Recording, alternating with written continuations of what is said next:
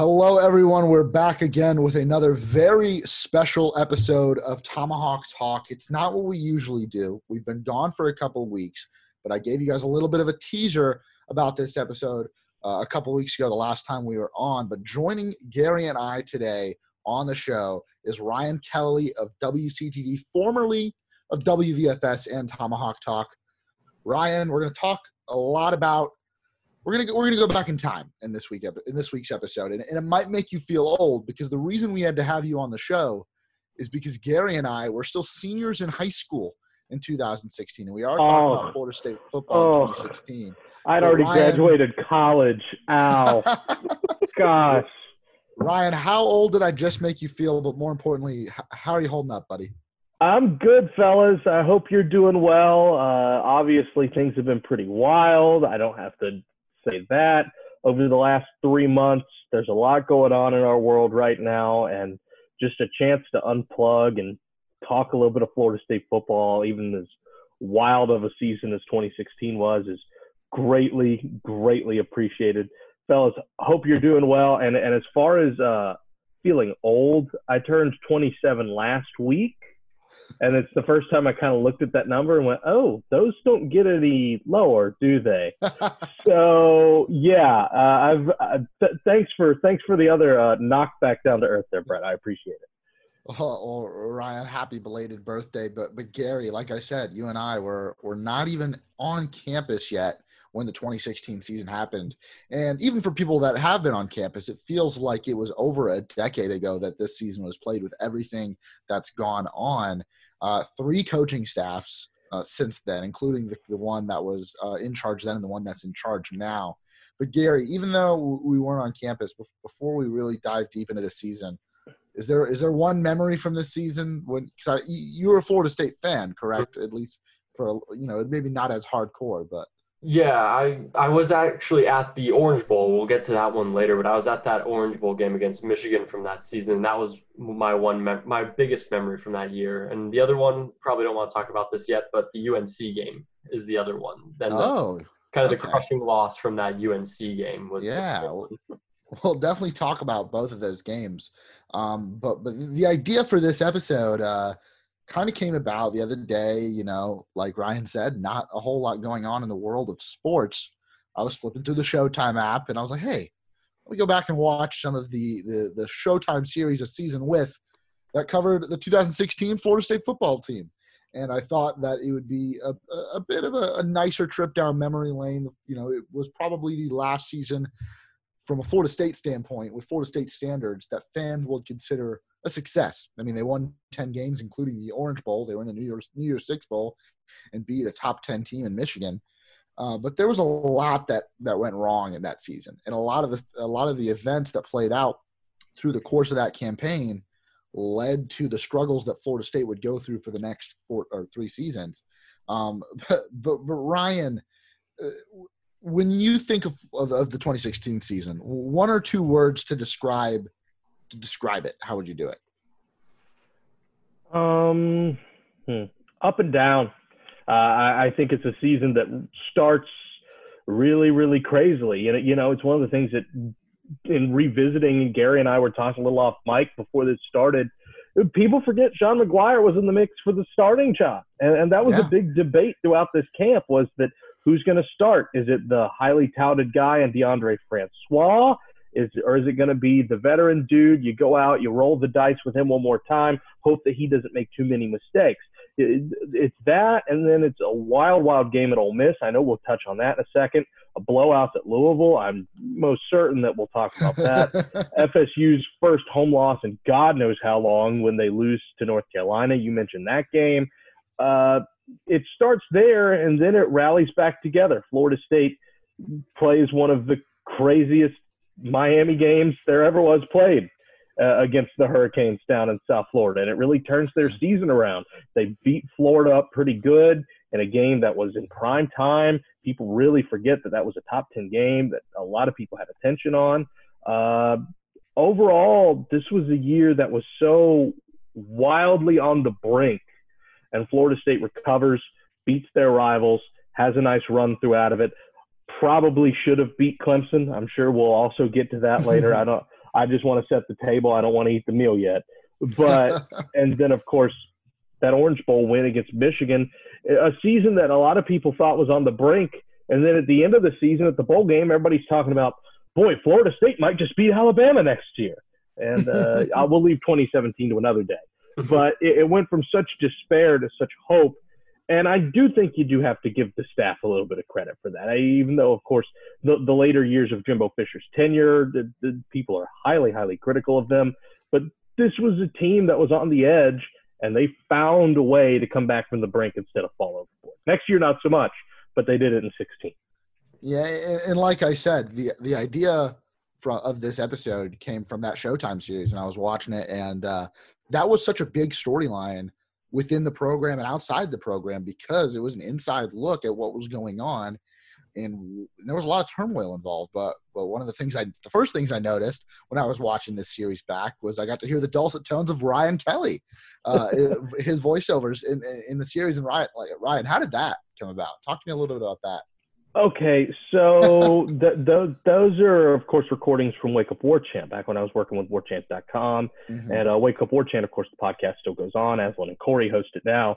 But back when I was working with them, we did it and we did it as a daily show. We did it Monday through Friday. We released it as a podcast. Plus, they don't, I know they don't do this anymore, but we used to run it 6 to 7 a.m. on ESPN Tallahassee, the sports talk station here in town. And so we got an email one day from the season with producers, and they said, "Hey, we like what you're doing. You mind if we just take a couple audio snippets?" They, they might have dealt more with Gene Williams, who of course runs WarChant.com. Mm-hmm. But as mm-hmm. far as my contact, it was just an email. I forwarded it to Gene, and it was quick. Hey, yeah, do what you want, of course. So we're thinking, you know, of course they're going to take snippets from all the media outlets. There'll be a little bit of us. There'll be a little bit of WCTV. There'll be a little WTXL. There might even be, you know, some Cameron stuff, Tomahawk Talk, everything, the Democrat, FSView. Uh, is probably going to have little sprinklings of all these things. And then it became very clear about 10 minutes into that show of, oh no, we're helping narrate this. Like we, we are kind of what pushes, and it kind of makes sense because at least from the way that I used to host Wake Up War Chant, it was, it was very news driven. It was very headlines of the day with FSU. We always started with a practice report. We always started with what the big stories were from what we saw that day before. And then occasionally it would be Ira or Gene or Ryan Clark at the time, and they would more kind of give some editorial on the day. But it, it was a more news driven show. So it, it, makes sense that they chose us. It also makes sense because uh, I'll be honest with you, the first episode we got, we got a ton of tweets, and well, I did personally, and I some subtweeting as well. I will say that of who the heck is this kid, and why is Jeff Cameron not here? And you know, as as someone who interned for Jeff Cameron, loves Jeff, I completely got that sentiment. But I think part of it was a Jeff's show was on while these dudes were out at practice every day filming. Right. Right. So and, and Jeff's show was more about what happened the day before and you know more opinion. And that's nothing against Jeff. Jeff's the best in the world at what he does. I love Jeff Cameron. But our, ours was just kind of a headline, quick reader. Hey, today at practice we saw such and such on the bike. What do you think about that? And so it, it kind of I think lent itself to maybe some cleaner edits and also, I just think it's the time of day that they were listening to the radio and they heard us. Ryan, I don't think you give yourself enough credit, man. I think uh, you're well deserving of being included on on the series. But uh, from a media standpoint, and covering the team day to day, go ahead. I'll butt ahead. in. I, will butt in. I got one credit on the whole show that because they they thanked War Chant very very briefly at the end credits. The only beef I have with being on the show is only one time is it ever credited with voice of Ryan Kelly from War Chant and it was I, I, don't even I don't even remember who it was, but I said something about I, I didn't feel I was I criticized a player, and it, it was very very mild, whatever it was, and it was just like a you know sometimes it doesn't look like he's all there, like it, it wasn't like some oh this despicable human being, and but it's it's that's the only time I ever got the point there that uh voice of Ryan Kelly. And it's immediately followed by Fisher pulling that player aside and going, the media's full of crap. Don't believe him. oh, thanks, guys. But, the, but that, that was the only complaint. That was the only complaint. Other than that, it was really cool. I mean, I had no complaints during the show because when I rewatched it just recently when we decided to do this, I said, hey, I know that voice. I know that guy now. And like, because when I watched it a little bit uh, as a senior in high school, I had no idea who half these people were, like you and Allison Posey and the other people around FSU. But now it's kind of cool watching it back and saying like, hey, I know some of these people, and it's kind of a more personable experience. See, Gary, if they did another one of these with the 2020 team, uh, you and I might even be included. Yeah, maybe. Hopefully, we no. Alex Hornibrook takes if if they're going a few years. yeah, oh but, God! But could, Ryan, could you even imagine if they did a doc series about the 2019 FSU football season? I don't know if I could watch it. I think I might not watch it. I would watch I, it. Just I would. I would else, watch it. Just give me. The what whole- else do I need to know? yeah. What else do I need to know? But but Ryan, from a media standpoint, you were you were covering the team every day, and, and you were there, having Showtime there. From from what you could notice as a member of the media, what effect did that have on the program from a day to day standpoint? Well, uh, I'll tell you this: it somewhat affected our way of covering it, and because a lot more practices were closed. If I'm not mistaken, I think that was the first season where really uh, two three weeks into the season, you know, we traditionally would get an opening period of practice to view. Those got limited very very heavily, and uh, Coach Fisher ended up only talking to us after practice, and we wouldn't have, I believe, most days any glimpse into practice at all. Showtime was there. They had their cameras. They were allowed to film the whole thing. But traditionally, the way the Jimbo Fisher's practice would work is the media would come in on, I believe it was Mondays, Tuesdays, and Thursdays, the media was allowed in.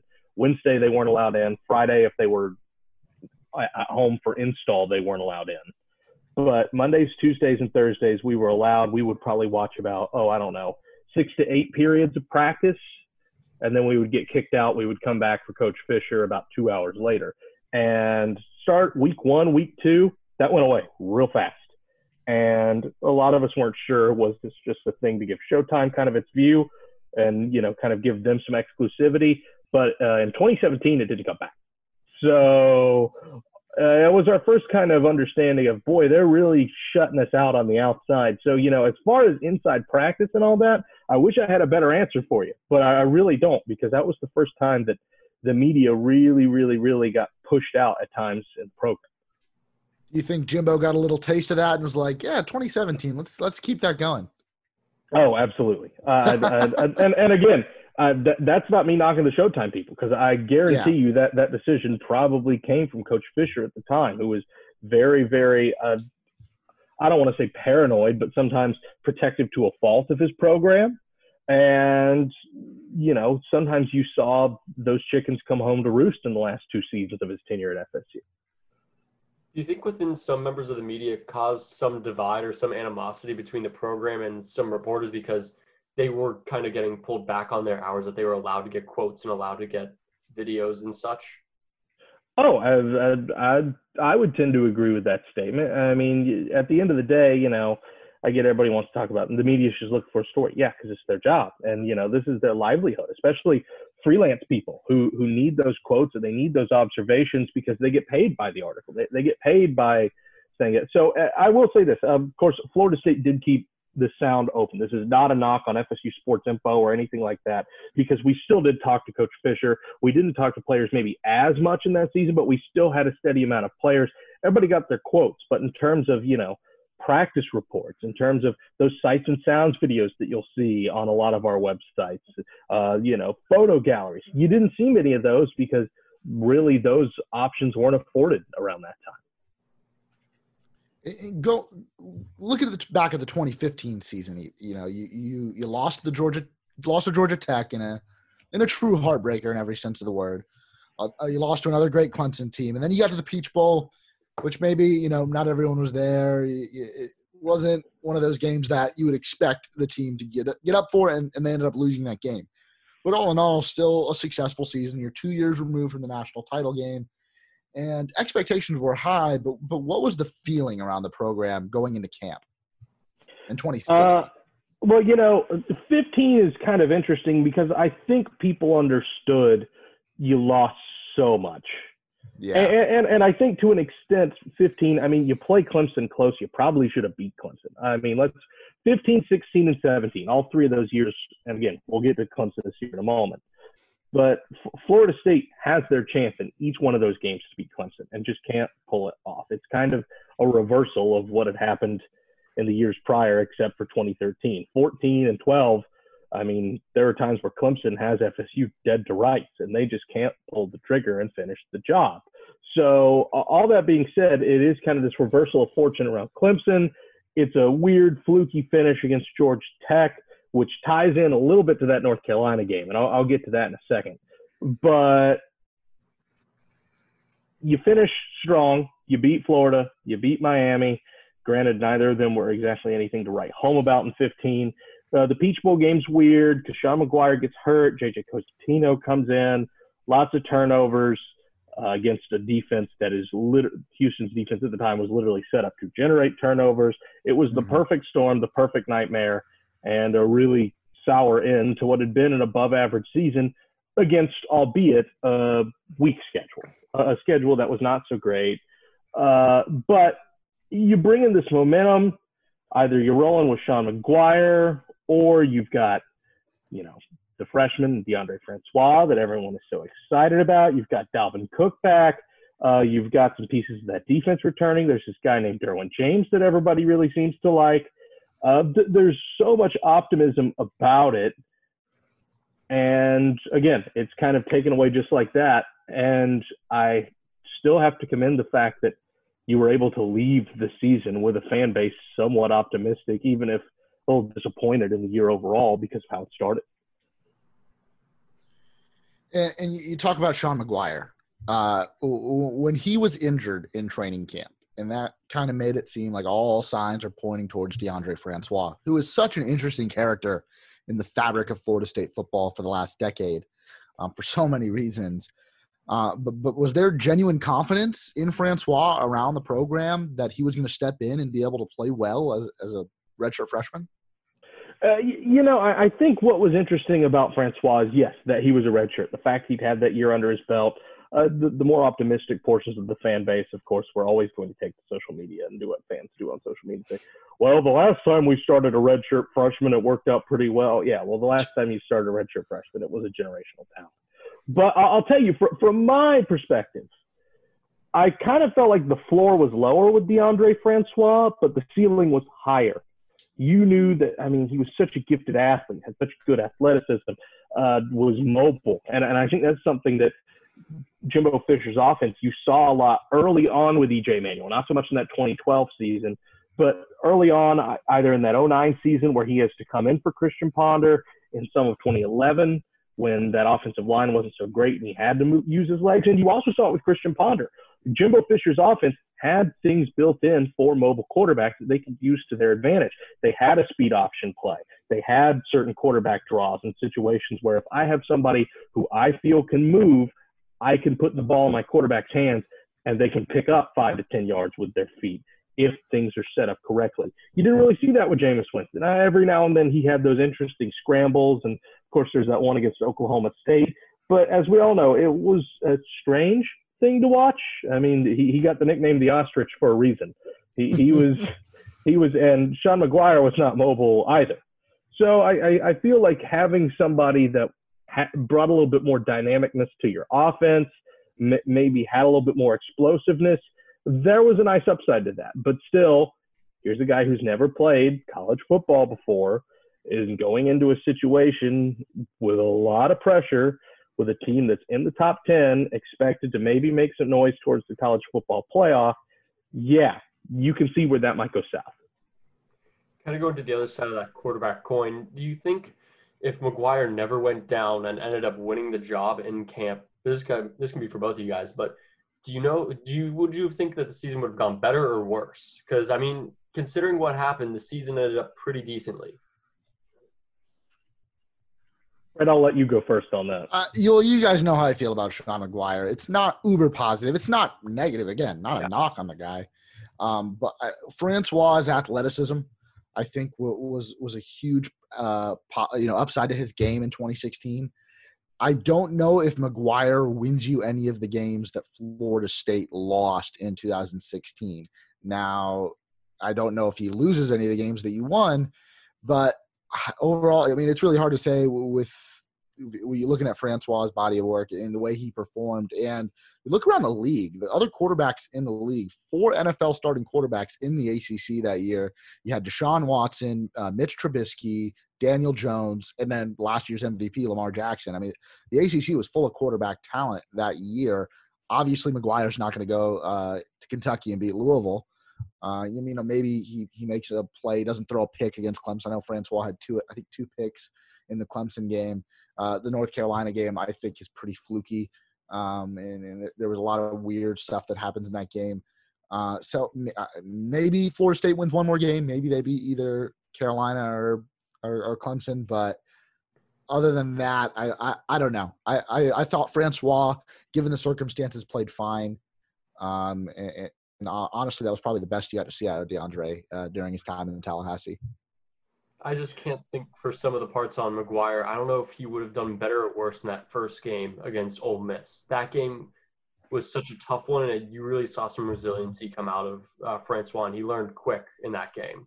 He threw for over 400 yards in his yeah. first game, mm-hmm. and and he was running around a lot back there. I don't know how many times he was sacked, uh, but it was clear that the offensive line uh, was not the offensive line of just a couple seasons ago in Tallahassee, and I thought Francois was able was able to to really offset that, and he he came out firing, and you know he showed it in that game against Ole Miss. Yeah, uh, the the only thing I would say is M- Maguire's knowledge of the offense is sometimes what shined through in the little bit of role he played. I mean, pe- people forget that uh, he comes into the game against Clemson because DeAndre Francois has to sit out of play. He calls an audible, and Freddie Stevenson goes for a 38 yard run. Uh, yeah. he, he, he does that because he knows that offense, because he understands what Fisher was looking for and what was a very complicated and a very complex system at times. Now, does that help Florida State in one of those earlier games that they lose? I don't know. I mean, sure, DeAndre Francois doesn't have any touchdowns against North Carolina, but he also doesn't have any picks. He throws for 372 yards. It's an average of 11.6. I've got the box score in front of me, uh, just in case you thought I was somehow pulling that from memory, which I highly doubt you did. But uh, but you know, I, I, think Florida State, as far as the offensive line goes, th- that's really you know, surprise, surprise. Florida State's offensive woes sometimes came down to an offensive line because you had Dalvin Cook, you, you had the ultimate weapon, the ultimate equalizer, a guy who could bail you out of just about any situation just because he's one of the most talented athletes to ever step foot in this place. And, you know, as, as long as you trusted in him and you rode him, you were going to be golden. Yeah, I, I, texted you guys before we came on. I was like, every time I watch, I was watching some of the 2016 highlights, every time I see a Dalvin Cook clip on YouTube, he gets better and better every single time. And, I, don't know if that's because I have a poor memory or he just doesn't get enough credit for how good he was at Florida State. I know there was a lot of Florida State fans that wanted to get more, a lot more acknowledgement in the in the Heisman race, and that didn't happen. Um, but 2016, such a special player. But we talked a little bit about the Ole Miss game and, and how big of a win that was for the team. Uh, you know, a lot of points scored. 45-34, Florida State gets the victory in Orlando. DeAndre Francois throws for over 400 yards. Dalvin Cook uh, rushes for 91 yards. Uh, Freddie Stevenson picked up a touchdown, as did Kermit Whitfield. But when when, when you, you see this team with a freshman quarterback struggle a little bit in this game, they were trailing. They were down like 28. Was it 28-3 at one point? And I was going to say, struggling might be an understatement as far as this game. Because this, I mean, people forget Labor Day night, Orlando, Florida, Citrus Bowl, Camping World Stadium, whatever it's called. Uh, 45-34 is the final score, but yeah, I've I've got the play-by-play in front of me. You're talking 28-13 at halftime, 28-6 at one point in this game, and from there, Florida State goes. Let's see, Ole Miss scores one more touchdown in the entirety of the second half of this ball game, and they turn the ball over on three straight possessions coming out in the second half, yeah, it, it was a game that I, I, don't think I've ever seen a game change in just such drastic ways in football as the first half of that third quarter made that game. Ole Miss's band, I remember this. Ole Miss's band played so much in the first half, and there's about a 12 minute chunk of gameplay throughout this entire game that they didn't play a single song. Be, because Ole Miss just became so demoralized so quickly. The morning of that game, I was actually at Magic Kingdom in Orlando, and uh, the Ole Miss band was there doing a parade. Just a fun fact. No, it, it really doesn't add anything to the episode. Uh, but another thing from that game, Ricky Aguayo, six for six on his field goals. I mean, you know, fast forward to 2020, 2019 and 2020. You telling me that Ricky Aguayo once went six for six in a, in a big game and, and kicked a 40 yarder, a 44 yarder? I mean, these weren't all chip shots. And, and was this was his freshman season? Am I correct? Yes. Yeah, this this is his first ever game at Florida State, and you know, replacing his brother, who is widely considered to be the best kicker to go through a place that has had great kickers for two decades. Uh, I mean, and here he is. You know, you mentioned it. It's a 25 yard field goal. Then it's a 21 yard field goal. Then which one? I know there's a the, yeah. The, there's a 40 yard field goal coming out of half or start of the second quarter of this game, and then there's a 51 yard field goal also in the second quarter. Or excuse me, got that wrong again. That's another 40 yard field goal in this game, and then a 44 yard field goal and then a 30 yard. Not not to just barf up stats at you, but but taking a look at it, I mean, again and again and again for a debut with as much pressure as was under him, yeah, you can't ask for more, especially because that offense continued to stall out and you needed those points and you got. I mean, I thought when I started to see him make all his kicks, I thought we just got another Roberto clone, and it's going to be great, hunky dory.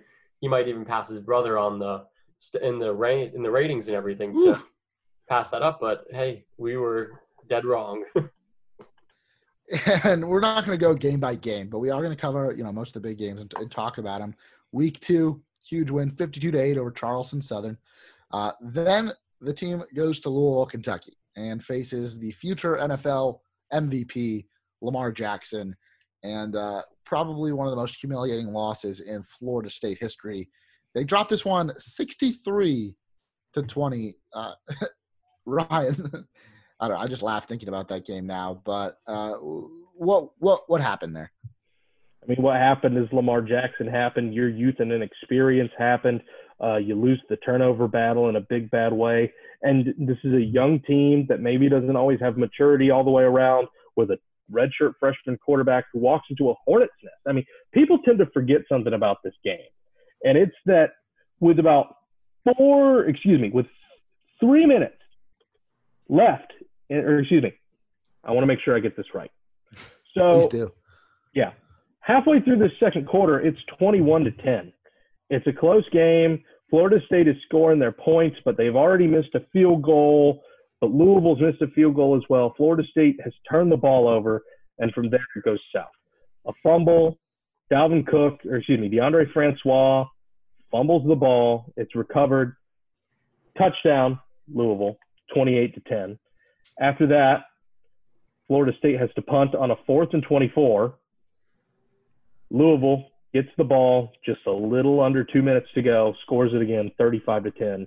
And in a matter of two drives, the game goes from close to over. It's done. It's 35 to 10. The most dynamic player in college football is on the other sideline at home in what they're considering their biggest home game ever. The, the game is essentially done in a matter of five minutes' time.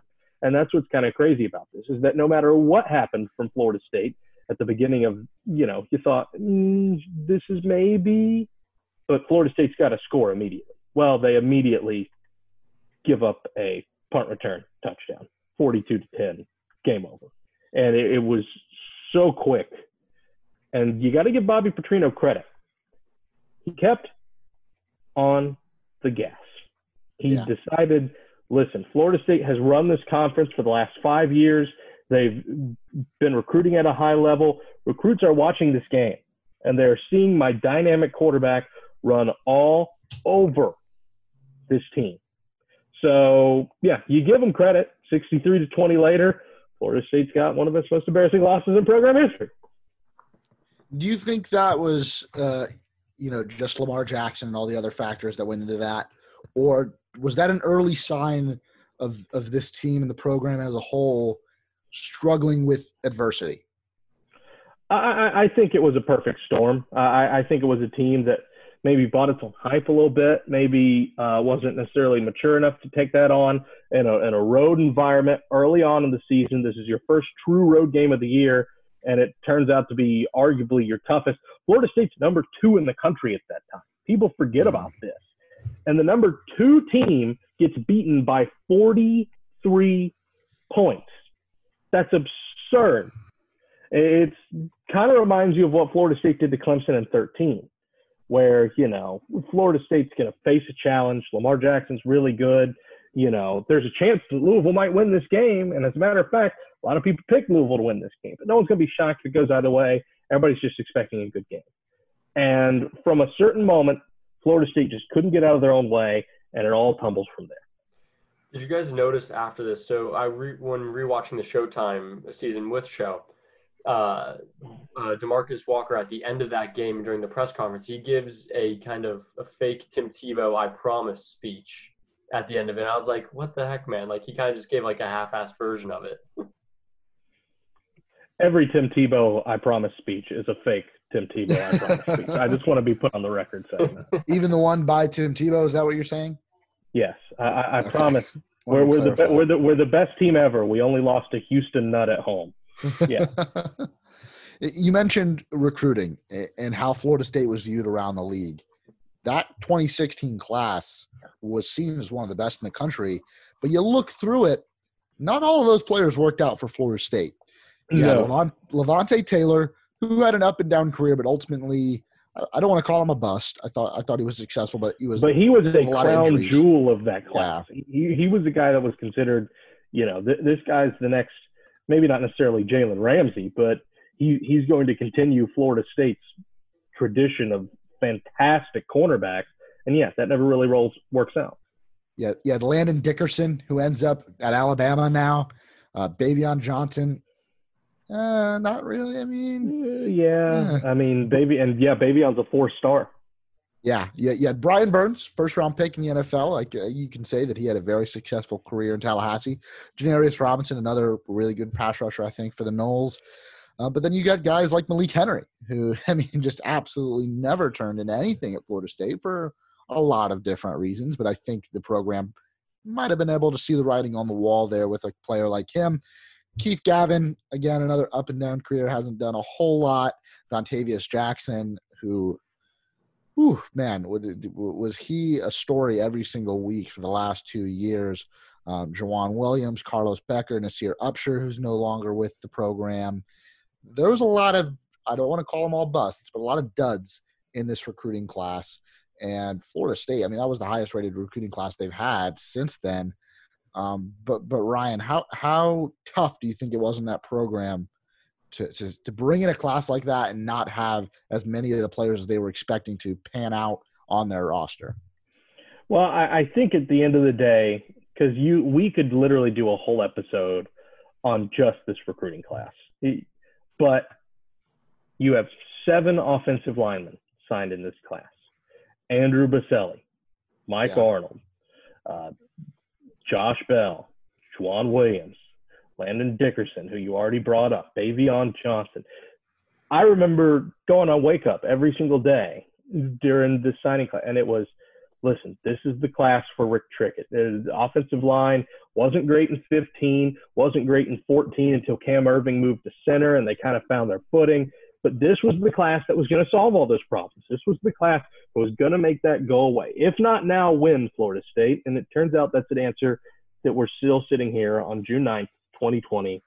We're still waiting for the answer to that question. That this was supposed to be the big fixer class more than anything on the offensive line because Florida State was still recruiting good defensive talent. Florida State was still recruiting good skill talent, but that offensive line had suffered. This was the class that was going to fix it, and it never did.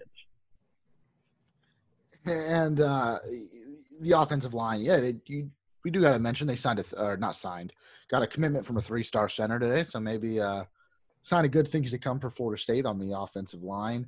Um, but but moving on on from recruiting in the Louisville game, uh, you had a very exciting South Florida game. Ended up with 90 points on the board, back-to-back touchdowns to start the game in the first quarter.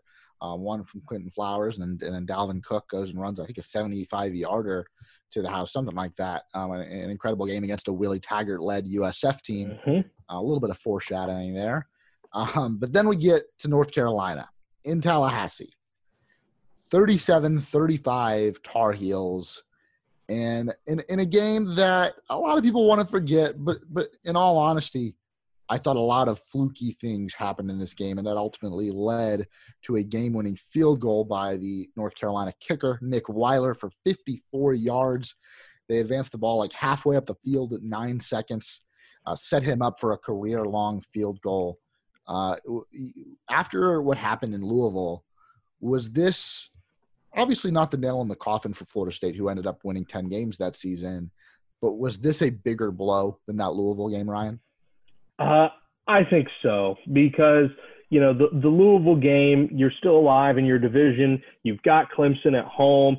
Say Louisville beats Clemson, or say Clemson beats Louisville. You beat Clemson. You've got a three way tie at first. Someone stubs their toe along the way. Your goals are still there. Again, this is a team that went into Louisville as the number two team in the country, a team a lot of people picked to be a factor in this college football playoff. You lose the second game in week five, and that's gone like that. And you're sitting at three and two. Uh, you don't always look terribly impressive in these games. And I think when you take a look at that game against North Carolina, uh, it's a good Carolina squad. Uh, Mitch Trubisky is on that team. Uh, that's a team that I believe the year before is when they play Clemson to the wire in the ACC title game. I do believe, if mm-hmm. I if if my memory serves me correctly. Uh, Larry Fedora has the program going great at that time, which is a weird thing to say in 2020, but it's true. Uh, the Carolina program is in a really good place. They're four and one after this game, but Florida State had this nasty habit from 2014 on of really playing to the level of their opponent, of just escaping. And the first time you really ever saw them get bit by that was that Georgia Tech game a year a mm-hmm. year ago. And sure, the game itself it's fluky, but Florida State should have never been in that position to begin with. We're talking about a team that won an ACC game, and you were it. A team that, quite frankly, if you hadn't lost that game, uh, you're going into Clemson with this maybe with that maybe being a de facto college football playoff semifinal. Florida State wasn't one of the four best teams in 2015 in the country. I, I don't think many people would dispute that. But the fact that you had that opportunity, save for that game, is pretty crazy. But Florida State played with fire and played with fire and played with fire at opponents on the road, at home, and this is the first time it bites them at home. This is Florida State's first loss at home since they lose to Florida in the 2012 season. So this is a big stinking deal. Uh, three missed field goals to start the game. That's what's partially unacceptable, uh, especially because honestly, I don't blame Ricky Aguayo for that first one in particular. It's fourth and two. You're moving the ball pretty well. You're at North Carolina's 28. Go for it. You've got Dalvin Cook. Go for it. Set the tone early because you missed that field goal. You don't play the numbers. You play conservatively. Carolina takes the ball right downfield and scores. Mm. Florida State then misses two others, and you mentioned it. That there's a lot of flukiness to the end of this game. But at the end of the day, you can't be in a position to get punked like that at home. This is just finally Florida State getting burned after two seasons really of playing with fire with competition that they probably should have beat. And that's no knock on Carolina. Like I said, that was a good Tar Heel team. But Florida State, talent wise, everywhere except quarterback, because I, I get he's not great Chicago Bear. But Mitch Trubisky had a phenomenal season that year at UNC. There's a reason he went number two overall. In a phenomenal game in yes. Tallahassee. Yes, he was fantastic in this game. That, that was honestly probably the game that maybe earned him that draft spot there. I mean, 31 for 38, 80, 81.6 uh, completion percentage, 405 yards, and no picks with three touchdowns. I mean, that's what won them the game, honestly, is that he was able to remain consistent and keep the ball out of Florida State's hands.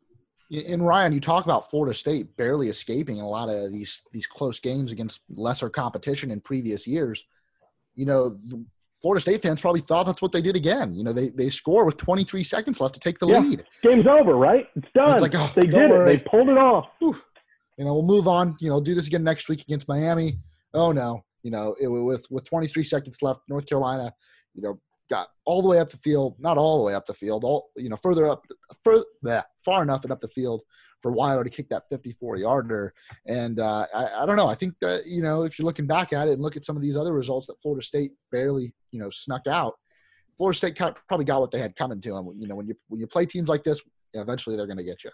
And you know, you, you take a look at this in general. This is one of those games that people really start beating the drum against Charles Kelly, the defensive coordinator at the time. Uh, the stat that always stood out to me with this game. Uh, anybody care to guess North Carolina's third down efficiency in this game? I'll give you a hint. They had a third down 13 times in this ball game. How many times did they convert? 12.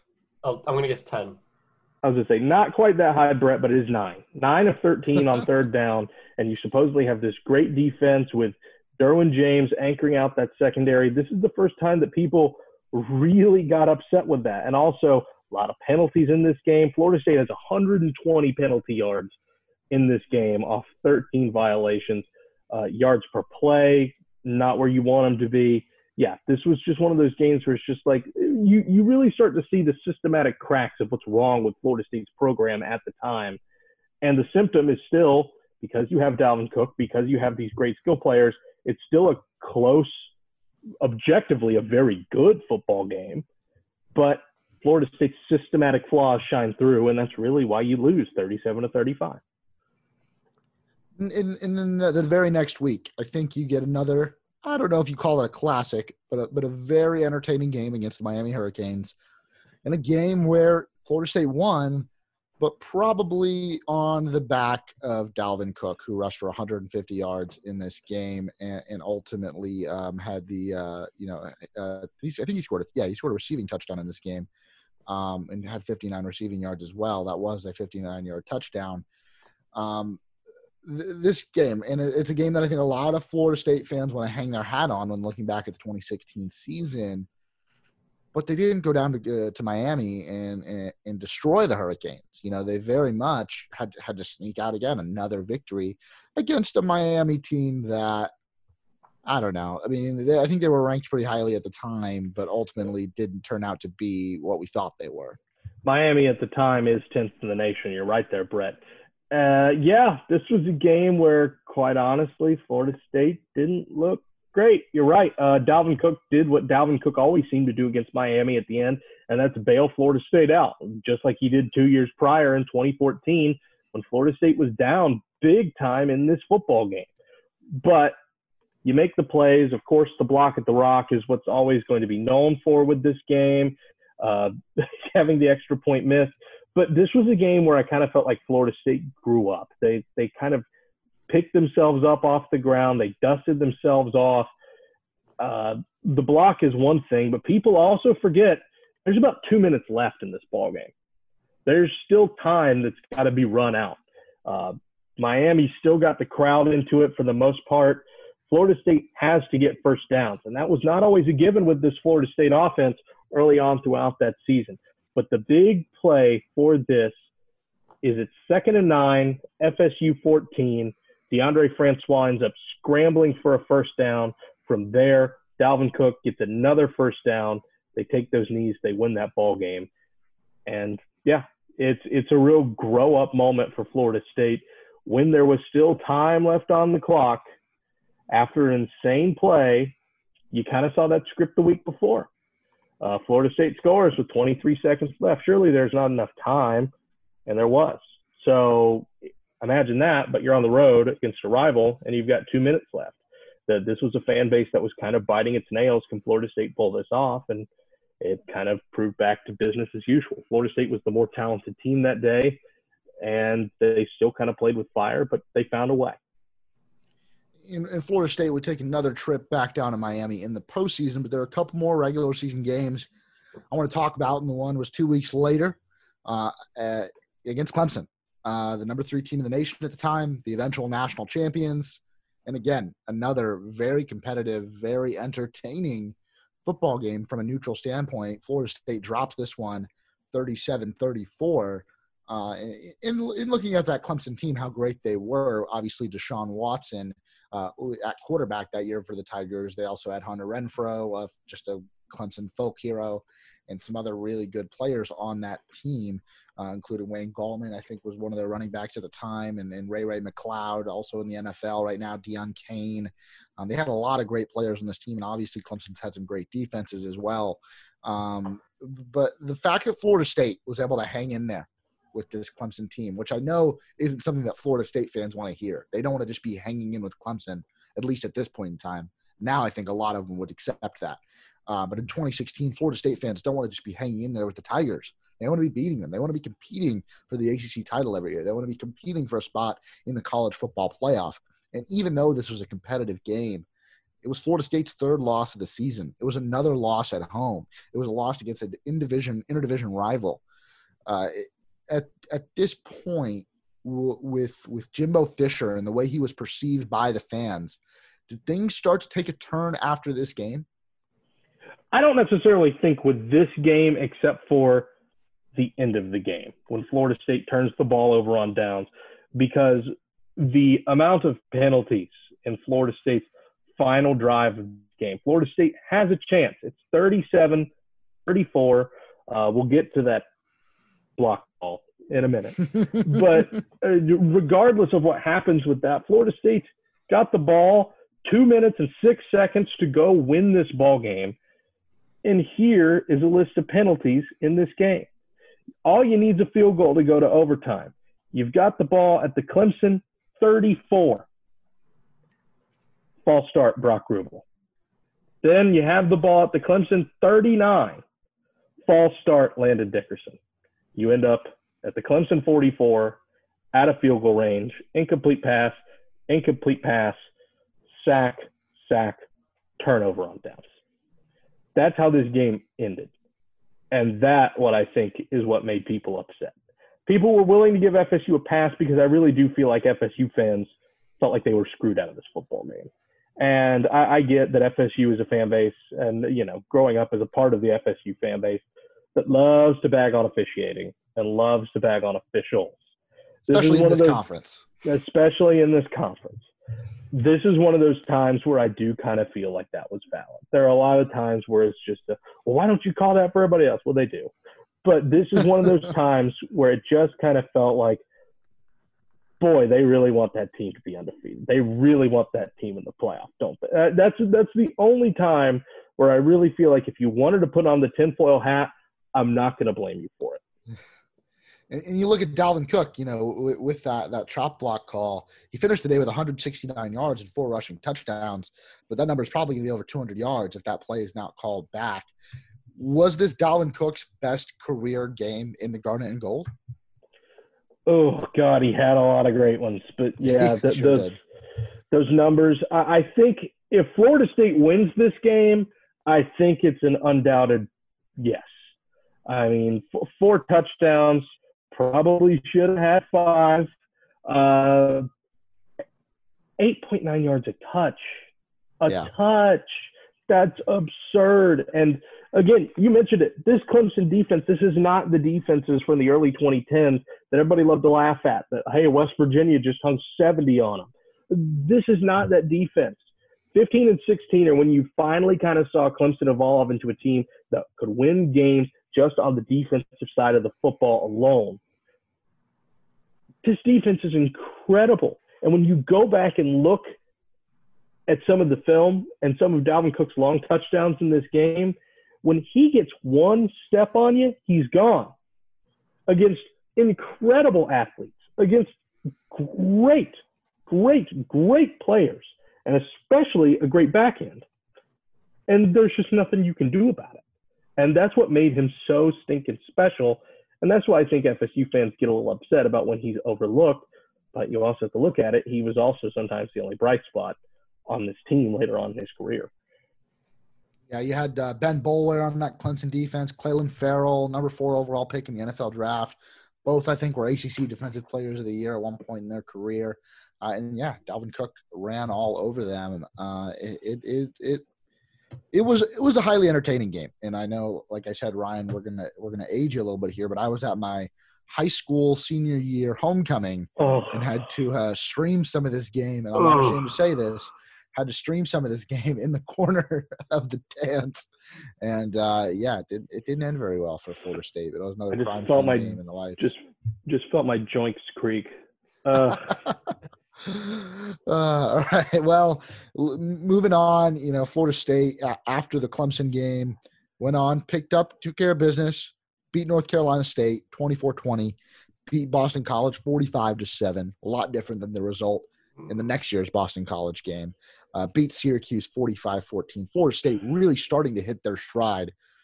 Going into Florida, had what happened in the in the Clemson game and in the North Carolina game not been forgotten, kind of moved on from. Thinking, okay, this team's turning a corner, and although there's no shot to get into college football playoff this year, this is a reason to raise expectations going into 2017.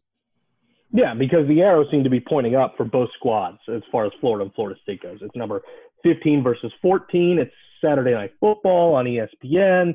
Uh, Florida has just won the East for the second straight year. Florida State obviously does not win the ACC Atlantic, but was within an inch of their life of beating the eventual national champion. The arrows pointing up for both of these squads. Florida State had played very, very well, but it just comes to, and you got to give Coach Fisher a lot of credit here, even though for the most part throughout the 2010s, Florida was not a great program. They always seem to find ways to beat their rivals. They only lost to Florida and Miami both once throughout an entire run from 2010 to 2017 at FSU under Jimbo Fisher. And, you know, as much as people don't want to hear that, and for all his faults and honestly some of the flaws that are still in this program that you could lay at his feet. If there was one thing that Fisher's program did well, it was beat those rivals. And that was because they realized that setting the tone in the state of Florida was important. This is the backbone of your recruiting. This is the backlot, the spine from which you build your program. And Florida State would go out and routinely do this because if Florida wins this football game, you're writing this season completely different.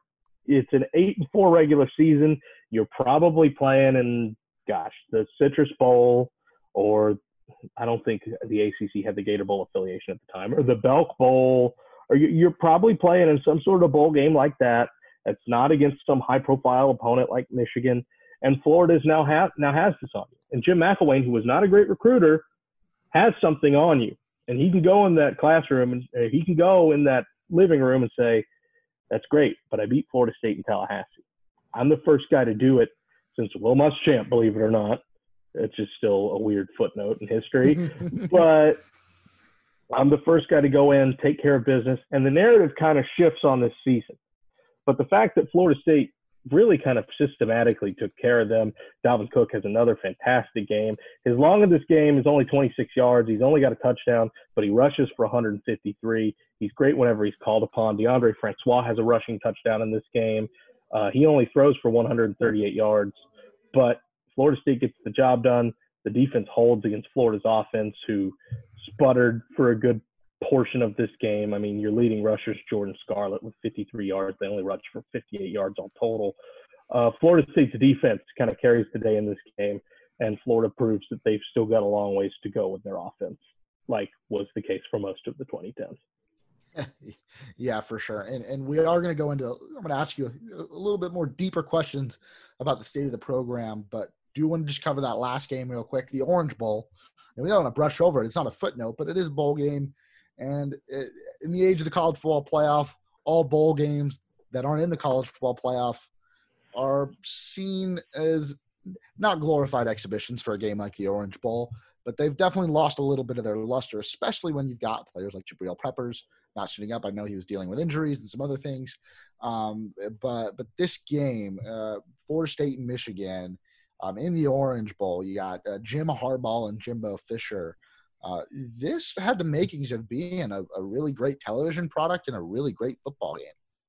It was. Uh, I mean, Michigan gets to play the role of spoiler in this game. I mean, Florida State's got them at one point 20 to 9, and then Michigan continues to chip away. They take that lead with about a minute left to go in this football game. And, excuse me, yeah, they take it I want to make sure I got that right. Uh, yeah, they take the lead late in this football game. Keith Gavin has that crazy kickoff return that leads to an FSU touchdown. This was a really entertaining back and forth game. And I get what you're saying, Brett, as far as bowl games losing their luster. And I tend to agree with you for the most part. But Florida State and Michigan is such a compelling matchup. It's it's so marquee, especially because the arrow's still pointing up on Michigan. The arrow's still pointing up on Florida State. This is the first time that two of college football's brand names had faced off in ages. And the fact that you do it in a bowl game is revered as the Orange Bowl. This is back before. This is really around the first time that sitting out becomes kind of a factor because this is the year, if I'm not mistaken, this is the year Leonard Fournette sits out of that bowl game against Louisville, and Christian McCaffrey sits out of their bowl game at Stanford against North Carolina. That was the Sun Bowl in El Paso, if I'm not mistaken. But yeah, this is a game where Cook, another 145 yards, place he's never lost at it. What was then and is still now Hard Rock Stadium. Kind of hard to believe that stadium's held a name for four years. But this was kind of a nice end of an era for Dalvin and really what ended up kind of being the de facto end of an era for Florida State football. We wouldn't know it at the time, but that's really, if you look at it, the nice big signature feel good win. This is the last one Florida State got. And it almost ended on a real sour note, too, because Michigan had the lead. FSU got the touchdown to get the lead back. And then on the extra point, Florida State, it was blocked and returned for two points making it a mm-hmm. one point game with Michigan getting the ball back with a chance to win it. And at that point, I was in the stands there in the like third to last row at the top of the stadium. And me and my roommate were looking at each other like, oh my goodness, they're going to lose this. This is like a combination of the UNC and the Georgia Tech game all kind of put together. it's gonna be the it's gonna be the uh, the worst of both worlds. And they were somehow able to pull it off by making some great stops on Michigan's next drive. But when we were leaving that stadium, me and my roommate both knew we would be going to Florida State the next year for our freshman year. And we were thinking everything's on the up and up. This is going to be great. Florida State's going to have a great program. And we're not going to be, they're not going to be bad because we'd grown up kind of watching bad football all our lives with FAU down here, with the Miami Dolphins of the early 2000s and 2010s. And so we were like, finally, some good football.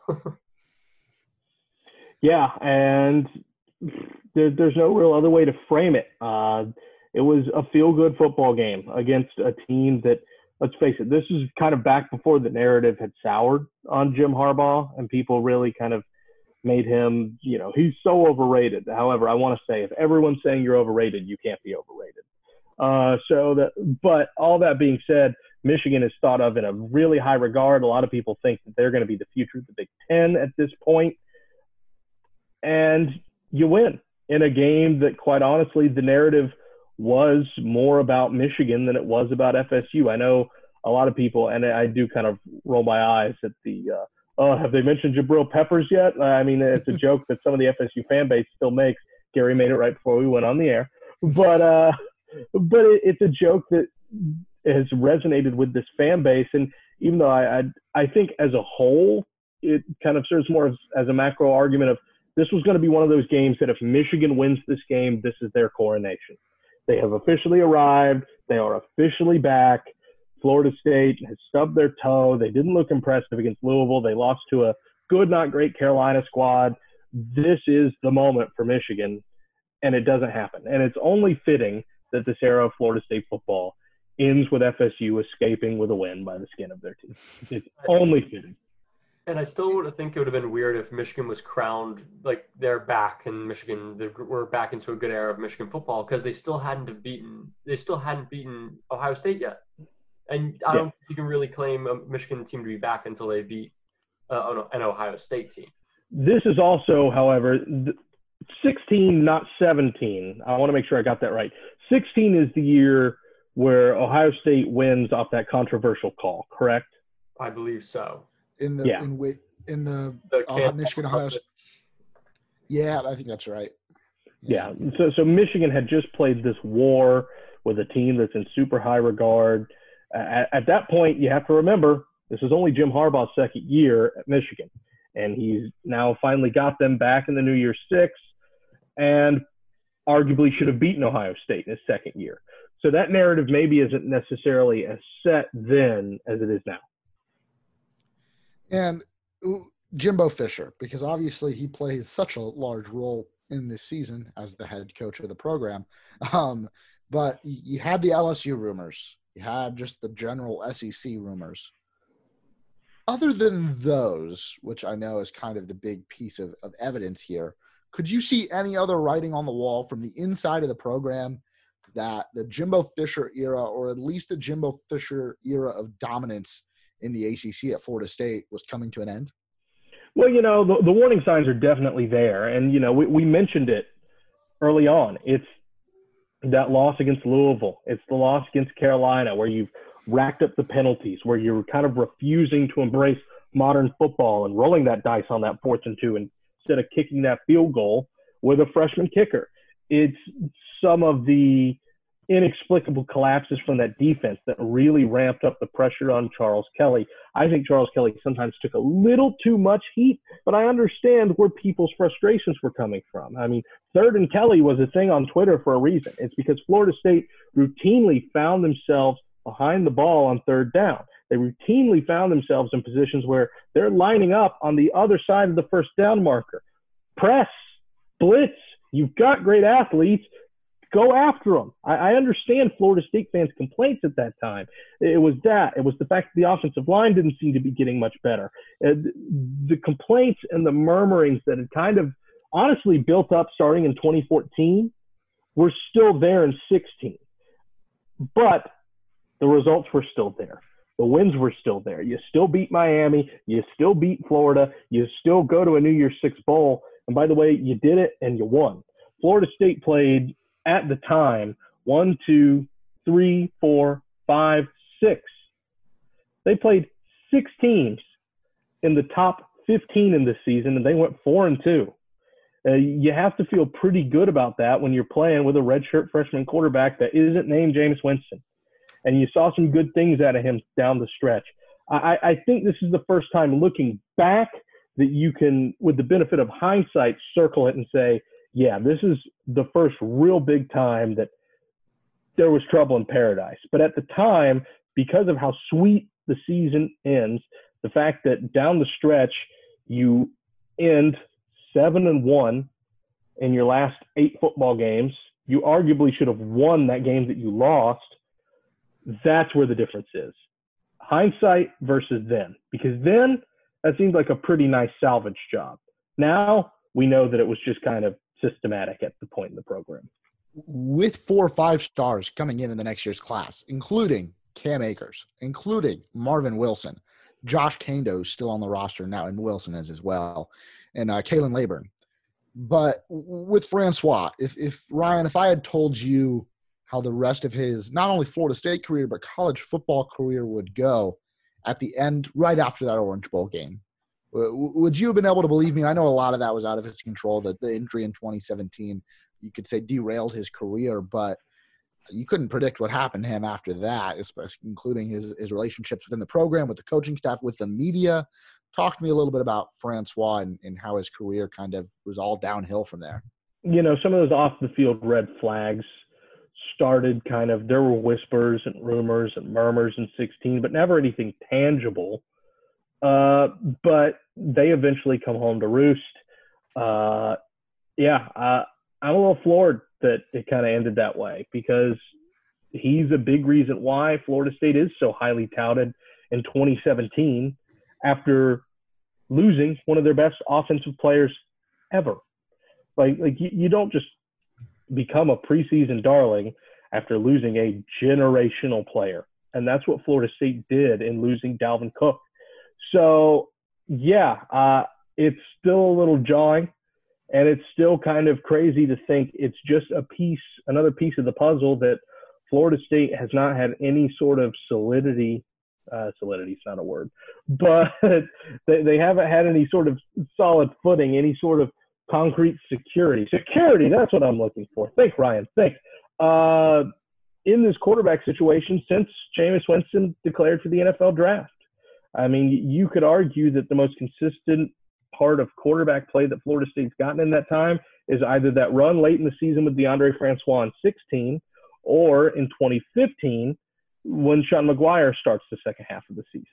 Florida State's offensive line is a piece of the puzzle, but so is Florida State's quarterback play. Well, for the offensive line portion, the next season going into that 2017 season, I think they only had one offensive lineman come in from that 2017 class. I think it was just Brady Scott. So that just really kills you when you're trying to rebuild or trying to build up a core of offensive linemen when you're only bringing one in. Well, the thing is, I think I think the class before had a lot to do with that. The fact that this is, you know, we're bringing in these six, seven guys. They're going to be the nucleus on this rock. We will build the church, and it just never turned out that way. Brady Scott was going to be another piece of the puzzle, but all that being said, when you whiff on a class as bad as they did, and that's not to say that everybody on that team has turned into a bust. Of course, Andrew Boselli leaves the team and rejoins the team and has been a solid depth guy. Landon Dickerson is still a fantastic talent. He just so happens to not play at FSU anymore. Uh, th- there were some nice pieces out of it, but it was certainly not the game changing class that Florida State wanted. Well, also one thing about the O line from the Showtime show that I noticed is that Sean Maguire and a few other former Florida State players all have this house together. And Eberle, Alec Eberle also lived in that house, and Eberle was kind of going to be the man of that house in the next year. And Maguire kind of jokes with him and says, you know, we're probably going to come back to this house in a few years and it's going to be just trashed. And Eberle kind of laughs and says, yeah, probably. And I just thought for a second, I was like, that is so telling of what the years are to come for Florida State. I mean, it's like he's telling the future before it even happens. It's just hilarious foreshadowing that they had no idea what's coming together. But yeah, that uh, that kind of sums it up nicely. I've got nothing to add there. Yeah. Well, uh, Ryan, uh, this 2016 season again, I think we we've done a good job here. You know, like we said, it, it was a successful year. You win 10 games, you win the Orange Bowl. On paper, you, you show someone the Florida State 2016 season, the type of production they got out of guys like Deondre Francois and, and Dalvin Cook. You know, this was a success. But a lot of the stuff that happened in the ins and outs of the program really laid the, the groundwork for what was to come in 2017, where Jimbo Fisher doesn't even finish the season before he goes off to Aggieland. Uh, and then Willie Taggart comes in um, for less than two years. And now here we are today with a whole new coaching staff and Mike Norvell, who is going through a hell of a lot before they even take the field for an official game. They've had three official, uh, maybe three or four official practices. But given what we know about how 2016 went down, and how the program is either different or maybe even the same now with the new staff. I'm talking with the athletic director, with the university president, with the funding. And I know with COVID 19, that might have an incredible impact on Florida State football from a financial standpoint. Has Florida State recovered from 2016 and 17, the end of the, the Fisher era? As far as football, no. Uh, I, I think really the, the repercussions kind of stand for themselves. It's 16 is the perfect foreshadowing into the 17 season. It just so happens that Florida State wins most of their close games in that one compared to Florida State losing just about every close game in 17. 17 is the first time that them playing with fire for so long against teams that probably weren't as talented with them really came back to bit bite them in the rear. But think about it. It's a quarterback injury early on in the season. It's a defense that sometimes struggles in key moments. It's an offensive line that's still not all the way there. All those pieces really kind of foreshadow and carry themselves into 2017. But because the wins are there, people are willing to overlook them. Because the quarterback plays well and a redshirt freshman year, people are willing to overlook them. Because you beat your rivals, people are willing to overlook them. It was really kind of the perfect storm in 17, where outside of that Florida game, uh, you lose to Miami for the first time ever in Jimbo Fisher's tenure. People forget the last time that Florida State lost to Miami, it was because Jarmon Fortson dropped a pass in the end zone in Bobby Bowden's final season. It had been that long. I don't. I don't even want to ask how old were you guys when that game happened. I wasn't even. I wasn't in middle school yet. I went. Through, I was in the fifth grade. I went through a whole middle school and high school without seeing Florida State lose a game. But I got a stat to back up that argument about how the kind of it was that perfect storm and things kind of bounced the right way at certain times in the 2016 season, Florida State was down at the half six times. They ended up going three and three in those six games. In 2017, they were down or tied at the half in five games. They went 0 and 5 in those five games. That so, bomb, Mr. Pucknick. That shows you the mentality changed and they kind of just gave up. And and compare that to how many times in 14 and 15 where they tied or trailing at the half and they won. And it was virtually all of them that they end up pulling it out, but they don't do it here. and they especially don't do it in 17. And it's it's just kind of a downward trend that because the win loss column wasn't all that different, people were willing to overlook until that final season. And then I got to ask you before we wrap up here, Ryan. We, we talked about Mike Norvell just a second ago, and we've haven't had a whole lot of opportunities to see Coach Norvell in action with his team. Only a few practices, um, and, and, now they're getting back to doing some workouts. But initial thoughts on on Coach Norvell, the staff he's brought in, and the job he's been able to do on campus and on the recruiting trail. Well, he, he certainly seems to know what he wants out of a program, and he seems to know what he wants at all times. And I think that's what's really kind of refreshing. Is it's a guy who not only that, but also kind of seems to be making a very forward-thinking approach.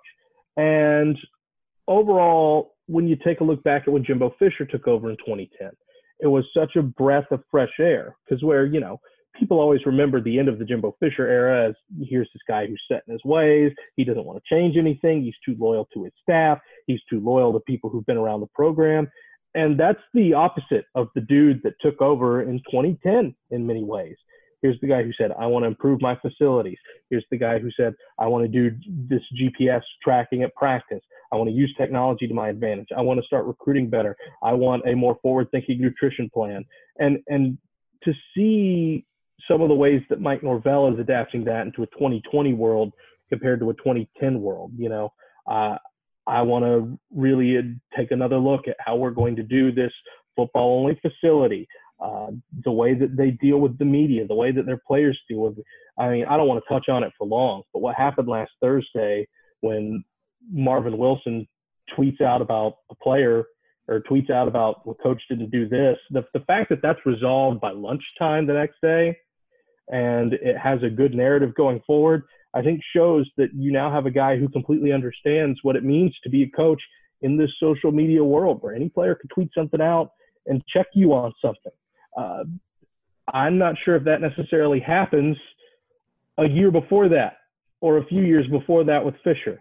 Well, I, it's I, not I, happening right now at Clemson either, and, that, and no, again, a whole other podcast. Uh, I mean, and and and the thing is, uh, obviously racial inequality versus hydration at the Boise State game are somewhat apples to oranges.